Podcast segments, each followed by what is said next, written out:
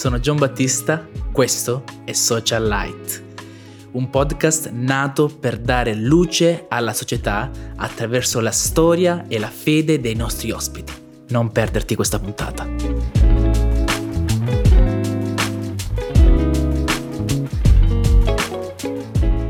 Salve a tutti, benvenuti in questo nuovo programma dal nome, dal titolo Social Light, luce nella società. Ecco, questo programma nasce per, con l'intento di fare un focus, di dare appunto luce a questioni, a personaggi, a esperienze eh, che appunto rappresentano la società. E conosceremo tantissimi ospiti in questo percorso che faremo insieme. E oggi avremo un ospite particolare che sarà Cesare Zausa. Ciao Cesare, benvenuto con noi. Grazie. Cesare è uno studente di teologia del quarto anno. E ti vuoi presentare, vuoi dire qualcosa di te? Sì, come, come hai detto tu, mi chiamo Cesare, l'hai, l'hai ribadito. E niente, sì, sono al quarto anno, io provengo da Padova, studiando, sto studiando a Firenze in questo momento. E frequentavo la chiesa di Padova, la chiesa avventista, insomma, queste cose qui, una confessione cristiana religiosa. Poi a un certo punto della mia vita, dopo alcune esperienze di lavoro, cose del genere, no, sai che ogni giovane deve trovare il suo scopo sì. e, e la sua strada mi è venuto in mente, ma sai, perché non andare a studiare teologia con l'idea di fare il pastore, no? questa, questa, carriera, questo, questo, compito, questa missione che le persone decidono di, di, svolgere, di cura d'anime, quindi poi avere, andare a, insomma, a gestire tutte quelle che sono le dinamiche all'interno di una chiesa cristiana avventista. Mm-hmm. Sì. Che è un po' la stessa cosa no? che fanno magari i preti, i sacerdoti, però... Mm-hmm è un altro, un è un altro aspetto con altre, è comunque una svolta alla tua vita totalmente diversa. È stata una svolta totalmente diversa. Una perché ho abbandonato casa. Mm-hmm. Io fino a quattro anni fa ero con i miei genitori, vivo con i miei genitori. Mm-hmm. Quindi è stato proprio il, il, momento in cui spicchi il volo e ti allontani. Da allora questa è la mia strada, la sto intraprendendo. Insomma, mi sta regalando sia aspetti molto positivi che anche tantissime, tantissime sfide. Però sfide, adesso... prove, difficoltà sicuramente. Però se sei arrivato fino a questo punto sicuramente la maggior parte le hai vinte. Poi non si finisce mai di, di lottare con alcune, alcune, sfide, ecco. No, infatti, infatti. Cesare, allora noi eh, ogni, ogni puntata parleremo di, di qualsiasi cosa, di personaggi, di argomenti attuali, spirituali, eh, di qualsiasi cosa. Oggi di cosa parliamo? Ma oggi volevo, non so, darvi qualche spunto riguardo a due libri che sono inseriti nella Bibbia, nel testo sacro, Beh. e che magari non vengono mai letti molto approfonditamente, oppure conosciamo qualche storia molto famosa, ok? Mm-hmm. Però il resto del libro ci è molto oscuro, spesso. Sì. Non sappiamo bene effettivamente di che cosa parli. E questi due libri, in definitiva, sono il libro dei giudici mm-hmm. e il libro di Prima Samuele, quindi Due libri che troviamo nell'Antico Testamento, la prima parte della Bibbia, insomma la parte che è stata scritta prima della venuta di Cristo. Uh-huh. sono due libri molto interessanti perché nelle Bibbie normali sono inseriti tra i libri storici, sì. quindi quelli che affrontano un po' gli anni dall'uscita dal paese d'Egitto, dalla schiavitù che il popolo di Israele ha, ha affrontato, fino un po' a, agli anni dopo la deportazione a Babilonia, quindi il rientro eh, ne, nella propria terra e di nuovo l'inserimento nelle, nelle dinamiche di, di, essere un popolo libero. Quindi il, questo è un po' il periodo storico che mm. va dal 1300-1400 a.C fino al V-IV secolo, sempre avanti Cristo. Beh, interessante anche perché la Bibbia è un libro così vasto e così variegato che a volte le piccole storie che magari noi trascuriamo ci danno tantissimi contenuti importanti anche per la vita attuale di oggi, di ogni giorno. Eh, su che libro siamo quindi oggi? Ma io partirei dal libro dei giudici ed effettivamente, come dicevi tu, no, la Bibbia ha tantissime storie. Sì. Cioè, io sono quattro anni che la studio con un po' più di intensità rispetto a prima. Uh-huh. E sono comunque 27 anni che sono cresciuto nella chiesa, le storie che raccontiamo, no, cose del genere, eppure ogni volta che magari inizio a leggere la Bibbia, faccio dei piani, cose del genere, ci sono delle storie che rimangono un po' più all'oscuro Mhm. e altre che magari dimentichiamo e diciamo ma, ma questa l'altra volta non l'avevo mica letta, cioè da dove Ah. spunta fuori, no? Sì, poi magari anche in base agli aspetti della nostra vita vediamo delle sfaccettature un pochettino diverse. Ma quel Esattamente. dettaglio non, non l'avevo colto prima, adesso sì. Quindi ci sta magari anche rileggere certe storie che, che ci hanno fatto del bene. Poi nelle storie che volevo anche portare qui in, questo- in questa discussione, in questo confronto che sto avendo con te, Sì. sono anche storie che personalmente vedo molto legate alla società di oggi, Sì. Alla società che stiamo vivendo, insomma, al nostro tempo e quindi dico, caspita, perché non poterne parlare? Sono storie abbastanza sconosciute, però vediamo questo- mai di, di avere l'occasione Sì. no, di, di presentare E questi questo è anche il nostro temi. obiettivo per cui questo programma è nato. La Bibbia sembra molto spesso un eh, libro molto molto vecchio, invece riscoprire certe storie che hanno un messaggio, un valore oggi è la sfida a cui siamo chiamati noi, però è anche qualcosa di incredibile quando poi scopri che quella storia può avere un valore a me oggi, nel lavoro, nella famiglia, in qualsiasi aspetto, in qualsiasi ambito, boom, mi dà quella luce che mi può, che mi può aiutare. Esattamente, E- anche se ti dirò la verità, oggi Sì. proverò a sorprendervi perché Ah, ok. le storie che vi voglio portare sono un po' strane. Ah. Oltre ad essere sconosciute, ci sono anche un po' di dettagli che, sai, no, magari la classica, la classica battuta, no, che, che si fa, no, non devi guardare queste cose cattive, sangue Uh-huh. Quindi, in giro in classica dappertutto, Bibbia devi pane. leggere la Bibbia, Ah. che c'è solo l'amore di Dio, Sì. queste cose qui, tutti si vogliono bene, un po'... Quindi ama quasi il tuo prossimo come te stesso, avremo un, un altro aspetto. Però in realtà della- forse, forse troviamo delle cose interessanti che non cancellano ovviamente magari il messaggio principale che ovviamente è quello di un Dio che si adopera affinché l'uomo possa arrivare a una salvezza, Chiaro. ma che comunque magari Mhm. rimangono un pochino nel, nell'ignoto. Ah, A partire da questo, appunto, Vai. io volevo condividere innanzitutto un'esperienza personale, no? In cui una volta io fregai, tra virgolette, Ah, un mio compagno di scuola eh, per avere un, un, eh, un privilegio. Ok. A me Dici di più, Cesare. invece... no, ci fu un... um, era una prova pratica Ah. in, in un laboratorio di, di elettronica, ero ancora a scuola, no? Ah, Si faceva elettronica in laboratorio, quindi circuiti, cose del genere. E a un certo punto... la cosa simpatica... Cosa succede? Succede che si inizia a sentire odori di bruciato. Ecco. E lì Perché? potrebbe nascere qualche problema. Potrebbe esserci qualche problema. Allora noi sentiamo questo odore di bruciato, eh, eh, poi si sveglia il genio della classe e dice ma cos'è questo odore di bruciato? Però nessuno di noi, nemmeno io me ne ero accorto no, di, di questa cosa. Qui salta fuori e quindi tutti quanti...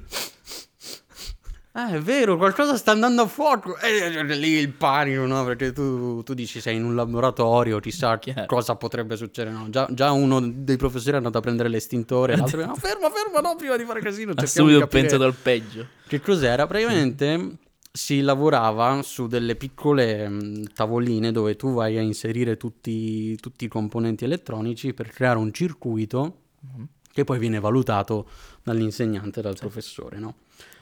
Cosa succede? C'è- che si cerca di capire da quale tavolo, ok, arrivasse questa cosa. Io ero distante dal mio tavolo perché ero andato in bagno, stavo tornando, avevo lasciato il mio circuito elettronico con un po' troppa di corrente inserita. Vai tranquillo in bagno. Ho sbagliato totalmente eh, i componenti da metterci, quindi è successo un disastro. inizia- cioè, io sono entrato che c'era questo panico in, in- classe, nel, nel laboratorio, in cui si cercava di capire da dove arrivasse, no? E io, che un po' avevo avuto il dubbio, no? Ma sto mettendo le cose giuste, cose del genere. Poi mi ero anche dimenticato, no? Quando dici devo andare in bagno perché devo andare in bagno, ti dimentichi che avevi acceso la corrente, te ne vai tranquillo e beato, ti fai il tuo quarto d'ora in bagno e poi torni tranquillo, no? Quando sono tornato ho capito subito la situazione, ok, è il mio. Allora cosa ho fatto? Siccome non ci vuole niente a cambiare le, le- le tavolette su cui erano queste cose qui e nessuno ha il nome dell'altro, Mentre c'erano questi che cercavano di capire, io sono andato al mio tavolo, ho staccato tutto, l'ho inserito nel, nel crow dell'altro, ho preso il suo, inserito nel mio, ho spento la mia corrente no. e dico, no, no, non è il crow. e quando sono arrivati al tavolo dell'altro, il professore, ah, ma sei tu, ma, scusa, ma ti sembra il caso di, di, di, rovinare queste cose? C'erano componenti rovinatissimi, cose semidistrutte. Cioè, e, e, ovviamente l'altro ragazzo mi fa, ma no, ma non, non, era, non è colpa mia, non, il mio era giusto, ma non avevo neanche fatto quindi c'è, c'è stato tutto. E poi giustamente mi punta il dito e mi fa, ma, ma scusa... Eh, cosa è successo? Eri qui? Io, ma no, non ho visto niente. Io sono andato dal bagno, cosa vuoi da me? Scusa. No, e quindi, però. cioè, la società, uh-huh. in questo caso anch'io, eh, cioè, adesso magari lo raccontiamo ridendo, però so benissimo di non aver fatto una bella figura. E la società di oggi è molto, punta molto sull'inganno, secondo me, no? Mm-hmm. Al lavoro, nella vita, anche nelle relazioni. Un po' c'è la paura, no? Di prendersi determinate responsabilità degli errori che si commettono. Sì, un pochettino la società del più forte, mort tua vita mea, cioè comunque io ci devo cercare di primeggiare, quindi con qualsiasi mezzo devo cercare di schiacciare anche l'altro, il più debole, per emergere. esatto, sì, seppur con l'inganno, mm-hmm. no? Questo va bene. La società di oggi ti dice devi, devi avere successo, non interessa tanto i mezzi che hai mm-hmm. O gli stropi, no, magari gli stropi è quello di avere successo. Uh-huh. Però non, non, è tanto la metodologia, come ci arrivi, l'importante è che tu hai successo. Arrivare. Se poi qualcun altro deve morire per strada, mm. tra virgolette, eh, va bene lo stesso. L'importante è che tu sei a posto e ci arrivi. Uh-huh. E ecco. su questo pensiero, sì. ok, mi è venuta in mente la storia di Eud nel libro dei giudici, okay. no? Giudici 3. Okay. E magari leggeremo qualche, qualche versetto ogni tanto per, per un po' capire.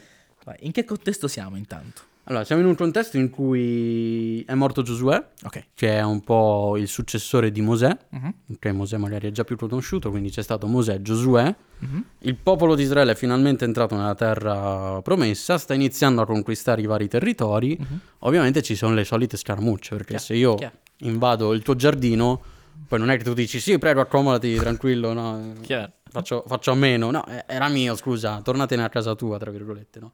Ed è quello che succede qui. Quindi ci sono, assistiamo ad un sacco di battaglie di assestamento mm-hmm. in cui il popolo di Israele cerca di, di prendersi il suo posto, il suo, la sua ragione di vivere, la sua ragione d'essere, no? Avere una terra che possa considerare sua. Sua, sì. E cosa succede? Succede che però Moab, che è un altro popolo di quel territorio lì, inizia ad attaccare gli israeliti e gli israeliti iniziano a perdere. E la Bibbia, al versetto 12 di Giudici 3, ci fa vedere perché succede questo. Mm-hmm. Perché i figli di Israele continuarono a fare ciò che è male agli occhi del Signore. Così il Signore rese forte Eglon, re di Moab, contro Israele, perché essi avevano fatto ciò che è male agli occhi del Signore. Mm-hmm. Quindi abbiamo una situazione in cui il popolo no, si dimentica di tutto ciò che il Signore aveva fatto per lui e inizia a vivere la sua vita bellamente, no? si dà sì. alle pazze gioie, magari Quello potremmo dire oggi smette di pregare, si, mm. si, interessa maggiormente ad altre cose che non siano la spiritualità, non che bisogna puntare tutto sulla spiritualità Chiaro. ovviamente, però anche la spiritualità ha un, un suo modo di mm. essere curata. Diciamo che si dimentica un pochettino il suo passato, il suo vissuto. Esattamente ha caratterizzato molto la storia del popolo di Israele. Sì, sì, sì, il popolo di Israele esiste, ok, per questo Signore che lo ha tratto in salvo, ha fatto mm. suscitare determinate sì. persone nel corso della storia per permettergli di vivere e di, di essere salvato. Ma sì. non soltanto per questo, no? salviamo solo il popolo di Israele, ma addirittura per essere esso stesso una, socie- una, una società che possa spargere la luce verso il resto del mondo, al di fuori di se stessa, uh-huh. per portare questa salvezza anche alle altre persone. Essere un modello, un esempio. Che poi molto spesso eh, il popolo di Israele io l'ho sempre visto come lo specchio della società attuale. E stiamo parlando comunque di tanti, tantissimi anni fa, il popolo di Israele comunque, cioè... Eppure certe dinamiche, certi comportamenti li viviamo anche oggi. Cioè, a volte nell'azione, qua- quando Dio ci aiuta anche nelle piccolezze, poi però andiamo avanti ci dimentichiamo di tutto quello che Dio ha fatto per noi. E invece a volte è importante continuare a tenere vivo quel ricordo di, quel, di quell'azione, di, quel, di quella preghiera che, in, cui abbiamo ricevuto una risposta.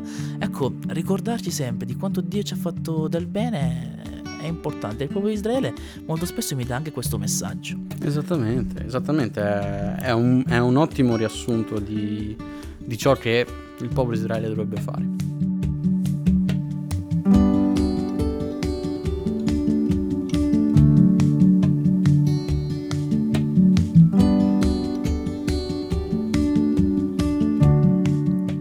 Ritornando alla nostra storia, praticamente questo popolo di Israele si dimenticano, inizia a fare il bambino capriccioso, quello che non Come segue i consigli fatto, dei genitori. Esatto.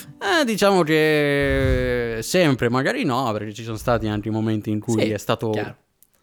un figlio esemplare. Esatto. Però ci sono altri momenti, magari di più, magari di meno, non lo Ah. sappiamo, in definitiva, in cui questo non è avvenuto.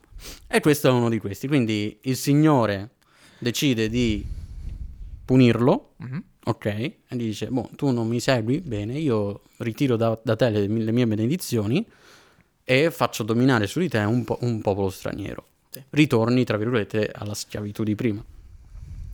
Questo non tanto perché Dio sia sadico e punisce, perché comunque poi nel corso della storia vediamo che c'è sempre un secondo scopo, Mhm. un- un- un, uh, una seconda strada, una via d'uscita di questa situazione, no? E il Signore non dimentica mai totalmente, però lo fa a scopo pedagogico, Sì. ti insegna qualcosa, nel senso se tu ti sei comportato male, anche i nostri genitori, no? quando, Esatto. ci comportavamo, quando ci comportavamo male, cosa ci Mhm. facevano? Vai in camera tua finché non hai ragionato su quello che hai fatto. Questo Esatto. era quello che succedeva a me. Alcuni che ricevevano direttamente la ciabatta addosso piuttosto che di altre situazioni. ciabatta.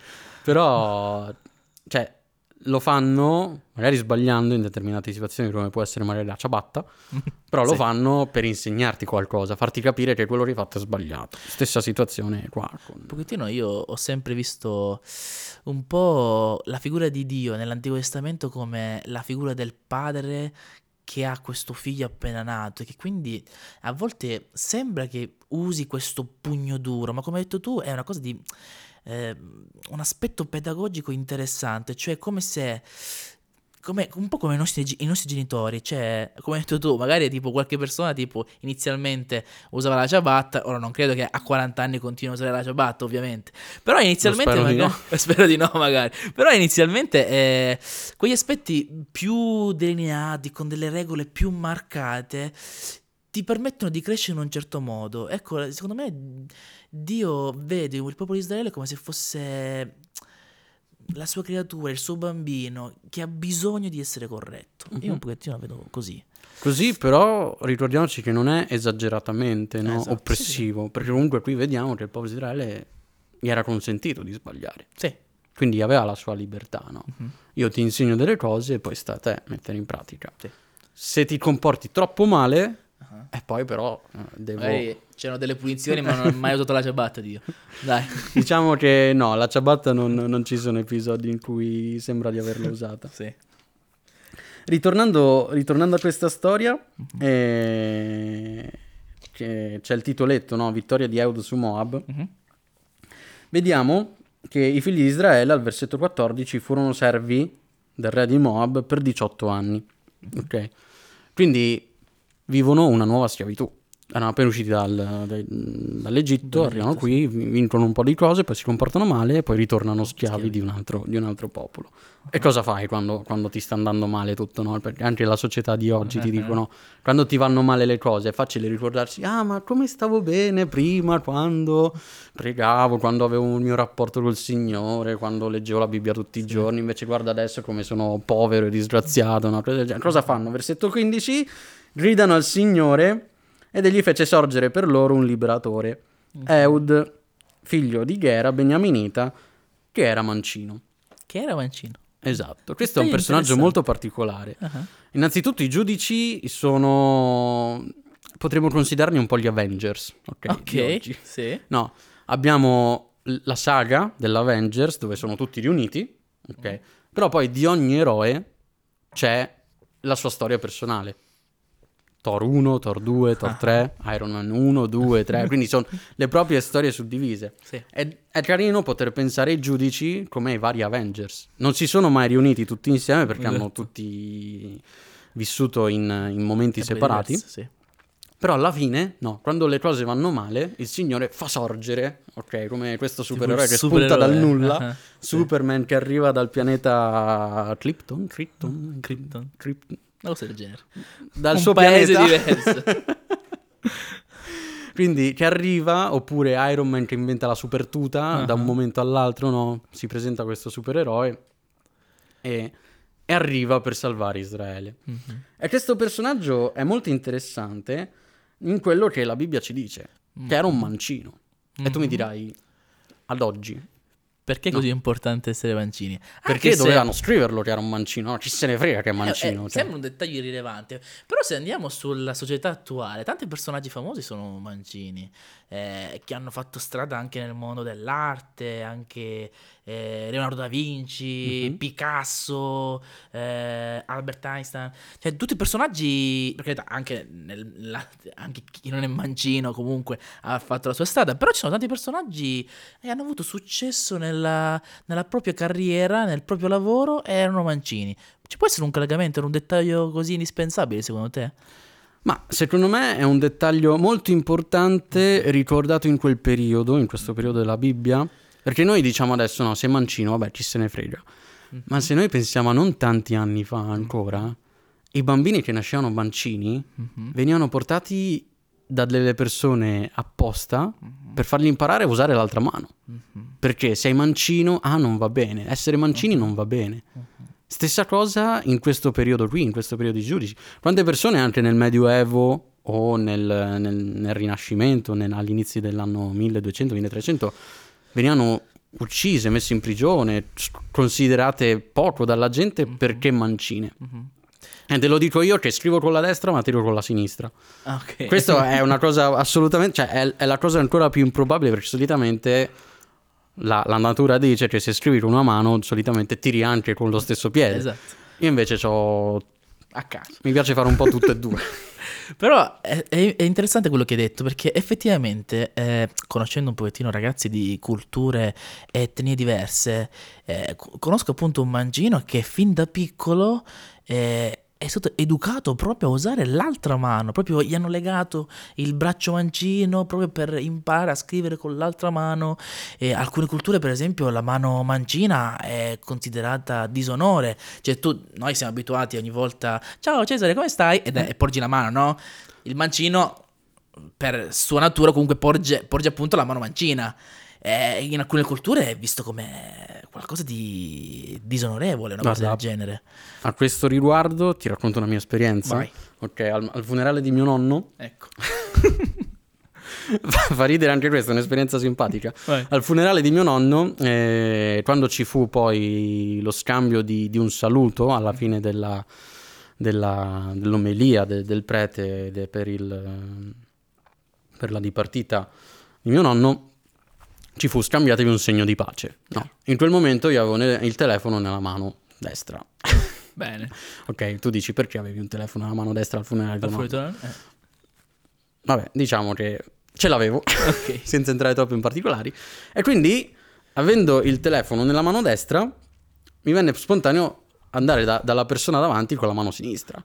Cosa che in quel contesto lì è molto brutto, Ah. ok? Fatto sta che la persona davanti ah, inizialmente mi guarda un po' strano, no? E non l'avevo mai vista. Poi ho scoperto che era un mio zio, tipo, che non conoscevo. Che tipo era... Per fortuna era scop- lo zio meno sempre- scaramantico, Ok. meno in assoluto di, di tutti, quindi l'ha presa poi sul ridere. Ah. E io gli ho dato la sinistra e mi fa, ma che fai? Eh, Scusa, una non vale l'altra, no?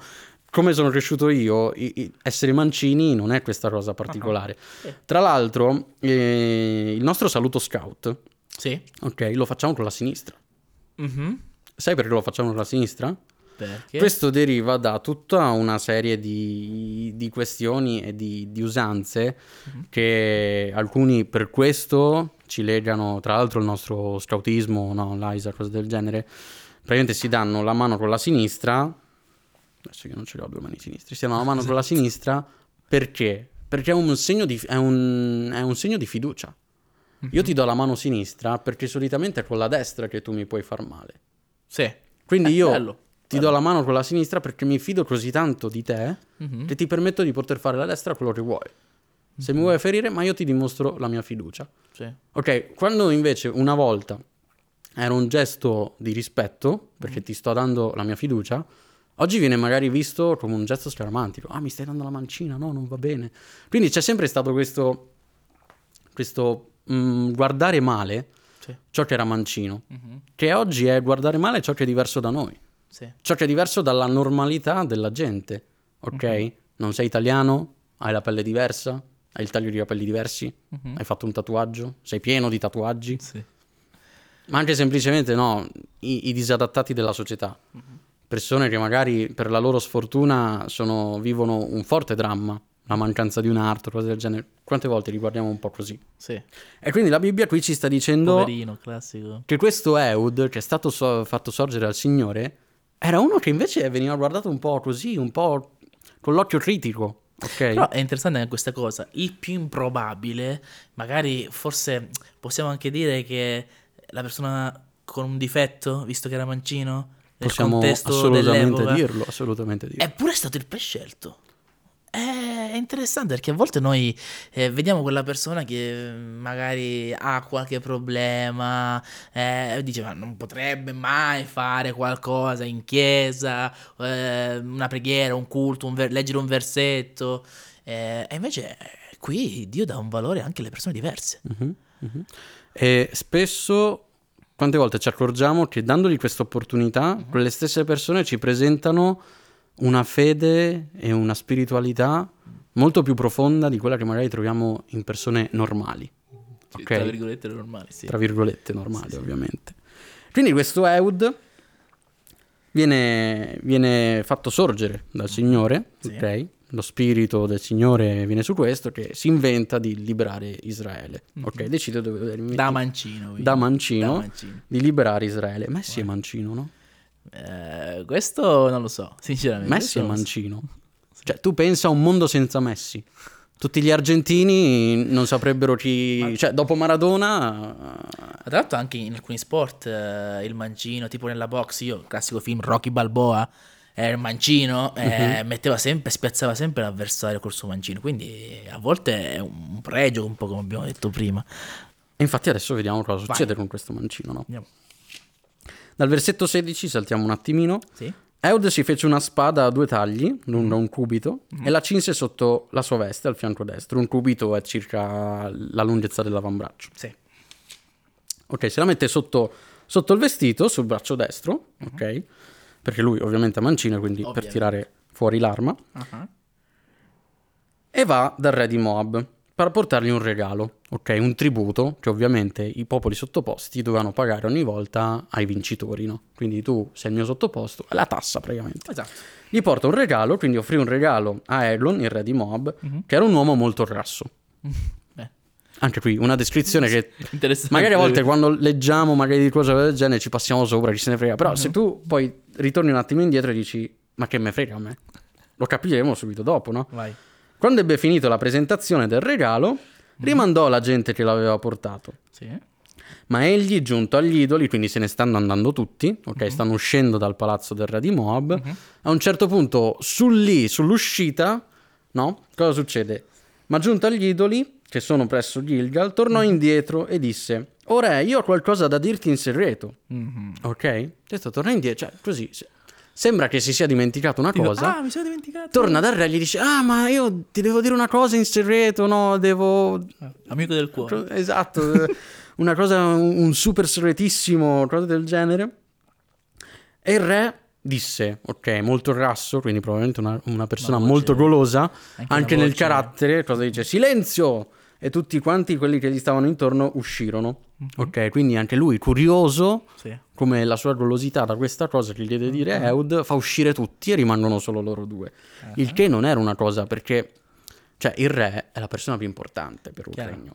Sì. Difficilmente rimane da solo, soprattutto se arriva un'altra persona da un paese straniero, un tuo sottoposto. Cioè, è molto difficile che il re venga lasciato da solo perché... Almeno una guardia, un paio di guardie. cioè. Pensa, pensa anche banalmente agli scacchi. Non è che Sì. tu lasci il re in mezzo alla scacchiera alla mercé di tutti gli altri Ah, pezzi, no? Beh, sì. Però qui Effettivamente succede sì. questo. Avido, questo re, Mhm. decide di voler sentire il segreto. Allora Eud, versetto 20, Mhm. si avvicinò al re che stava seduto nella sala di sopra, riservata a lui solo, Mhm. per prendervi il fresco, e gli disse, ho una parola da dirti da parte di Dio. Eglon si alzò dal suo seggio, ed Eud stese la mano sinistra, prese la spada dal suo fianco destro e gliela piantò nel ventre. Anche l'Elsa entrò dopo la lama e il rasso si richiuse attorno alla lama poiché egli non gli ritirò dal ventre la spada che gli usciva da dietro. Poi Eud uscì nel portico, chiuse le porte della sala di sopra e mise il chiavistello. Quando fu uscito vennero i servi, i quali guardarono ed ecco che le porte della sala di sopra erano chiuse con il chiavistello e dissero Certo, egli fa i suoi bisogni nello stanzino della sala fresca. Tanto aspettarono che ne furono preoccupati. E poiché il re non apriva le porte della sala, quelli presero la chiave, aprirono, ed ecco che il loro signore era steso per terra morto. Mentre essi indugiavano, Eod si diede alla fuga, passò oltre gli idoli e si mise in salvo a Seira. Una scena forte, eh? Eh, tu dici, boh, leggi la Bibbia, troverai sempre cose belle. Io... Eh, non è se, bellissimo. se provi a immaginarti quello che, che ti ha appena descritto qua la Bibbia, cioè, altro che Game of Thrones. Esatto, per stavo pensando una, no? proprio quella serie. E io dico, caspita, però di sicuro ci deve essere un senso a tutto questo, no? Mhm. E il senso sta nel dimostrare, la Bibbia sta cercando di dimostrare quanto una persona, ok, lasciata agli estremi della società, Sì, può invece fare la differenza. sì. Questa persona, considerato un mancino, considerato un disabile, praticamente alla stregua di un disabile, Esatto. ha l'arguzia, la furbizia di ideare un piano del genere, ma molto banale, molto sciocco. Cioè, se tu. Non è che c'è- oggi no- non Esatto. ci... Cioè, anche un bambino di 8 anni ti dice, ah, ti devo dire un segreto. e poi invece ti, ti frega, no? Come, Esatto. come anch'io, no? Ah, d- d- d- subito ho fatto il cambio, ho fregato l'altro mio compagno Esatto. facendogli accadere la, la colpa addosso a lui, per riprendere, no? Ri- rilegare quello che ho detto prima. E quindi ha fatto questa cosa che noi potremmo, se oggi proce- pro- andassimo a un processo alle intenzioni, Uh-huh. cioè Eud sarebbe da crocifiggere. Sì, colpevole. Direttamente colpevole, in prigione, sei stato cattivo, non, non si fa così. Esatto. Ok, ne parliamo, ne discutiamo, cose del genere, ma Sì, si trova un compromesso, si trova, però nella cultura questo vale nel 2020. Esatto. E a volte anche lì ci possono essere dei problemi. Oltre mille anni prima di Cristo, Uh-huh. le cose si risolvevano in una maniera diversa. Certo. E quindi, cioè, ma proprio anche la descrizione, no? Di questa spada lunga, un avambraccio, lui la prende e la infilza qua dentro la descrizione, no? E il grasso si richiude sull'elso. Capiamo Allora, perché aveva detto che era, che era grasso. lui. da una parte è una storia veramente che fa riflettere. Sì. Dall'altro capisco allo stesso modo perché magari viene saltata, perché magari non viene ricordata, Sì, ecco. sì. Queste cose qui.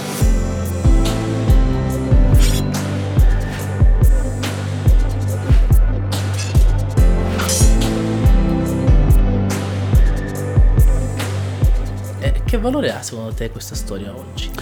Questa storia oggi ovviamente non, non penso che voglia dirci fai di tutto, ok, per avere la meglio sui tuoi nemici, per avere Uccidi le un persone po'... grasse? Esatto, uccidi le persone grasse, fai sembrare che stiano facendo i loro bisogni.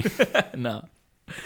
Non vuol dire questo. Ovviamente noi dobbiamo cercare il contesto attuale Sì, di questa chiaro. storia, Mhm. che ovviamente l'abbiamo detto, è un Israele che sta soffrendo, un Israele a cui Moab gli sta...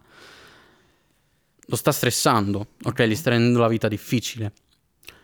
È un signore che dice, ok, va bene, io vi faccio sorgere una persona che possa liberarvi. Sì. E a differenza magari in altre storie in cui ci sono la distruzione totale di, di un popolo, sancita sempre da Dio, che la Bibbia ci dice viene sancita da Dio, qui magari ci vuole far vedere che alla fine Dio ha voluto salvare Moab uccidendo soltanto il suo re.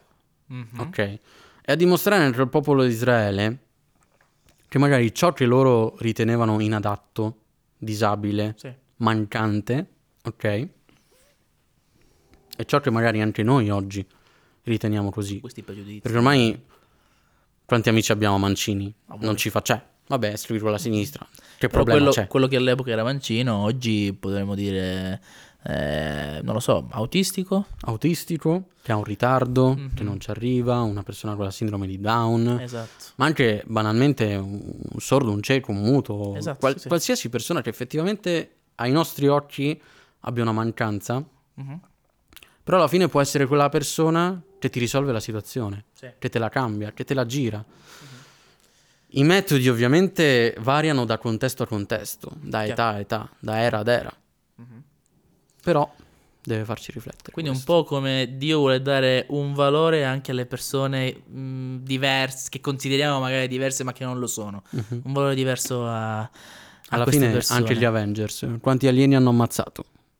Eh. Però nessuno va lì a dirgli scusa ma Sì. tutti i milioni di alieni che ho ucciso, poverini, potevamo farci un, par- un po' di parlé con questi, no? Ah, A volte diciamo che su determinate situazioni abbiamo una visione diversa, più critica, sì.